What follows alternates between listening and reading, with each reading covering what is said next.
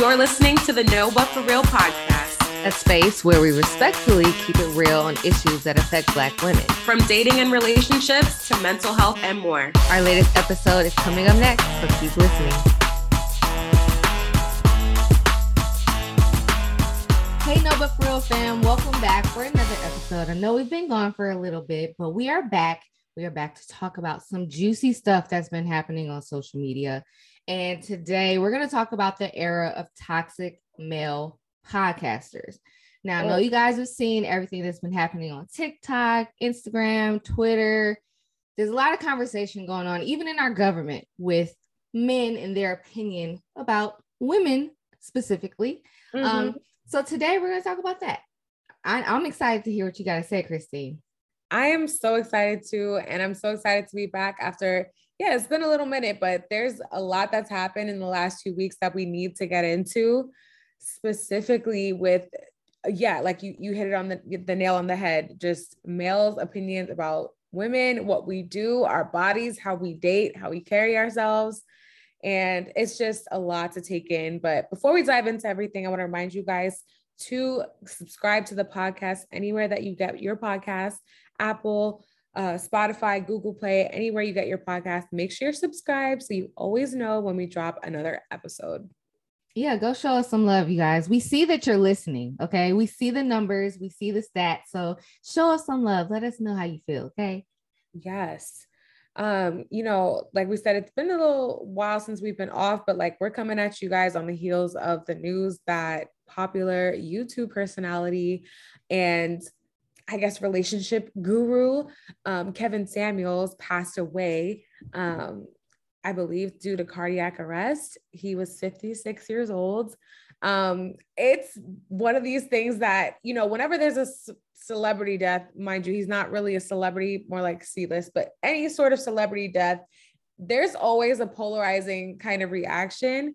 But I was definitely not prepared to see how everyone reacted to um, Kevin Samuel's death. Just like a lot of people really just kind of commiserating in it and like happy that he's gone because he was such a toxic force against women. I want to say I'm not surprised by the internet. I, I'm a little I'm a little disappointed in humanity's reaction, I should say, because um I personally feel like um, when anyone loses their life, whether a good person or a bad person, I don't feel like it's anything uh, to celebrate. Mm. And I, I, say that lightly because, I mean, yeah, I, I, just don't, I just don't know if we should be celebrating the the the loss of someone's life um, in a situation like this. Now, I, I totally understand uh, people's feelings and emotions about him and his beliefs and and how he talked to women, how he treated women. I totally get that, but to like celebrate it, I I think that might be a little too far. Um, I well, before I share my thoughts on that, I do want to read some interesting quotes from his channel that have kind of been making the rounds in the wake of his death. He is quoted to have said, If you have made it to 35 and you are unmarried, you are a leftover woman. He also said, You are what is left. Men know there's something likely wrong with you. And another video, he's, and then uh, some of the other videos on his channel were titled, Women Should Let Men Use Them. Modern women are average at best, and women love when men cheat. So, oh, and this one's also worth re- uh, reading. He said that he believed modern women charge for submission. Submission is a trait of femininity, just like leadership and protection is a trait of masculinity. But today you got women saying you don't get their feminine submission without paying for it. Fine, ladies, how much do you charge? Wow, that's laughable. It's it's laughable. It's like infuriating. It's I, again just very triggering, you know, rhetoric coming from him and his channel.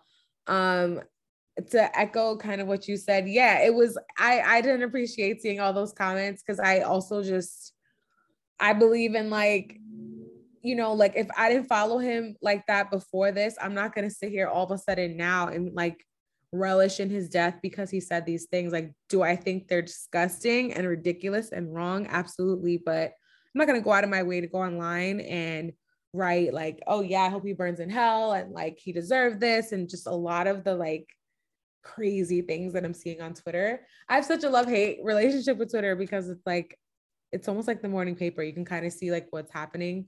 But like, yeah. again, like you said, you're not surprised by the internet. There's some just ugly, you know, vibes out there.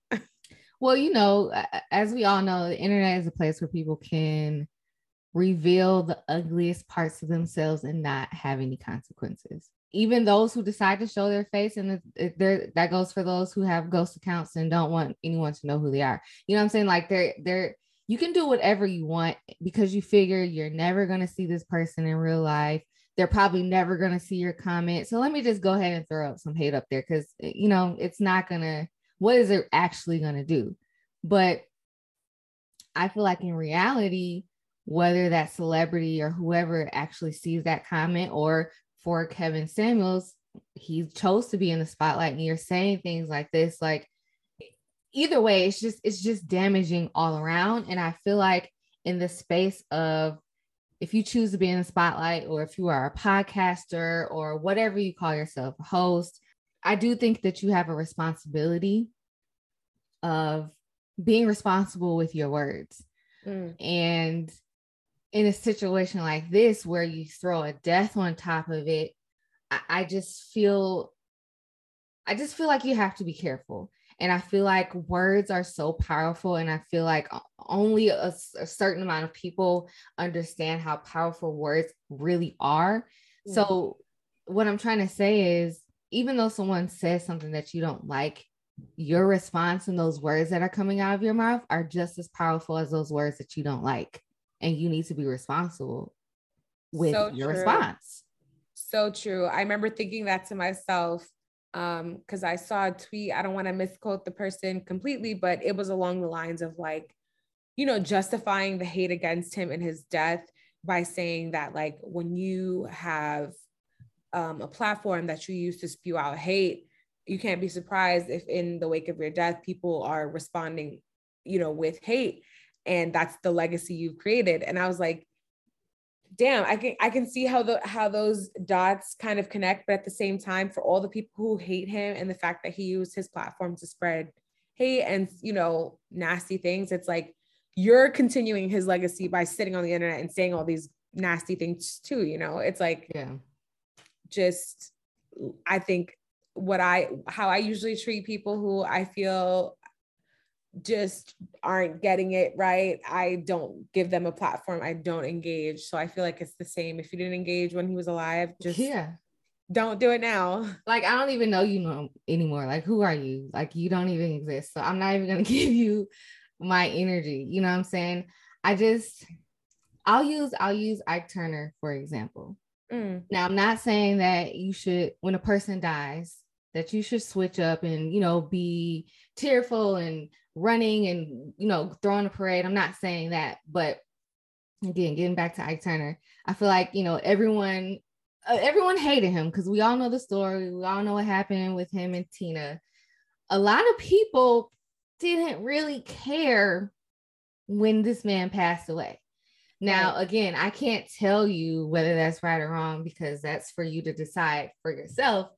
But he wasn't completely like disrespected as a human being. Couldn't agree more. Could not agree more. And honestly, that's the basis of this episode because it's it is about what you say. And as podcasters ourselves, like we understand the, the platform that we have and the weight that our words hold and what we choose to put out there and how it represents ourselves um, you know, as women. And just, you know, we both kind of noticed within this podcasting community as a whole that there is there, there seems to be like an increase in podcasters like the Kevin Samuels of the world, like the Fresh and Fit podcasts of the world, you know, and the Charlamagnes and whoever, you know, just like these polarizing kind of figures who either seemingly thrive and build and connect with their platform based on their polarizing views of women or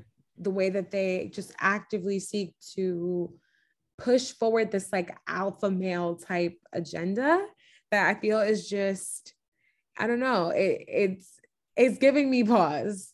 It scares me, to be honest. Like it, it makes me mad, but it also scares me because there are so many people that think and feel the way that these toxic male podcasters feel. And then on the other hand, you have a, uh, you know, men out here who are listening to this who maybe are in a spot in their life where they're not really sure how they feel about mm. dating or not sure how they, you know, how they feel in themselves. And they're listening to this and they're being influenced by this and they think, okay, well, this guy clearly it seems like he's getting play. He's popular. Maybe this is how I should start acting. Maybe this is how I need to talk to women because it seems like it's working for him. It does. It is a scary thought. At the end of the day, you do have to think for yourself. But yeah, there are a shocking and sad amount of guys that honestly that I personally know and that I just see have rallied behind guys like that and platforms like that that just make me like shake my head because I'm like, damn, like please don't tell me you guys co-sign this. Like it's just a lot of foolishness. And you know, I know we've mentioned them a couple times now, but again, getting back to the Fresh and Fit podcast, there was like a clip that went viral recently um, of Myron from that show appearing on a different podcast with two white hosts where they kind of challenged each other on his view that men and women are not the same. So my thing is a man is capable of having sex with other women while still loving his girl the same. So it's not that big a deal. Wait, it is so, a big deal so if your girl's out here and are fielding options, if your woman's out here fielding options, Bingo. That's an issue. Oh, sorry. So you're actually saying that in a relationship, it's okay for men to go and explore other options, but we have to be happy with you and not explore options.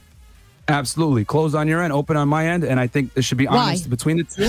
Why? Why would crazy. anyone agree to that? You, you can't just go yeah. throwing that thing around and women sit at home waiting for you to come home, don't to smell the juice of another woman on you.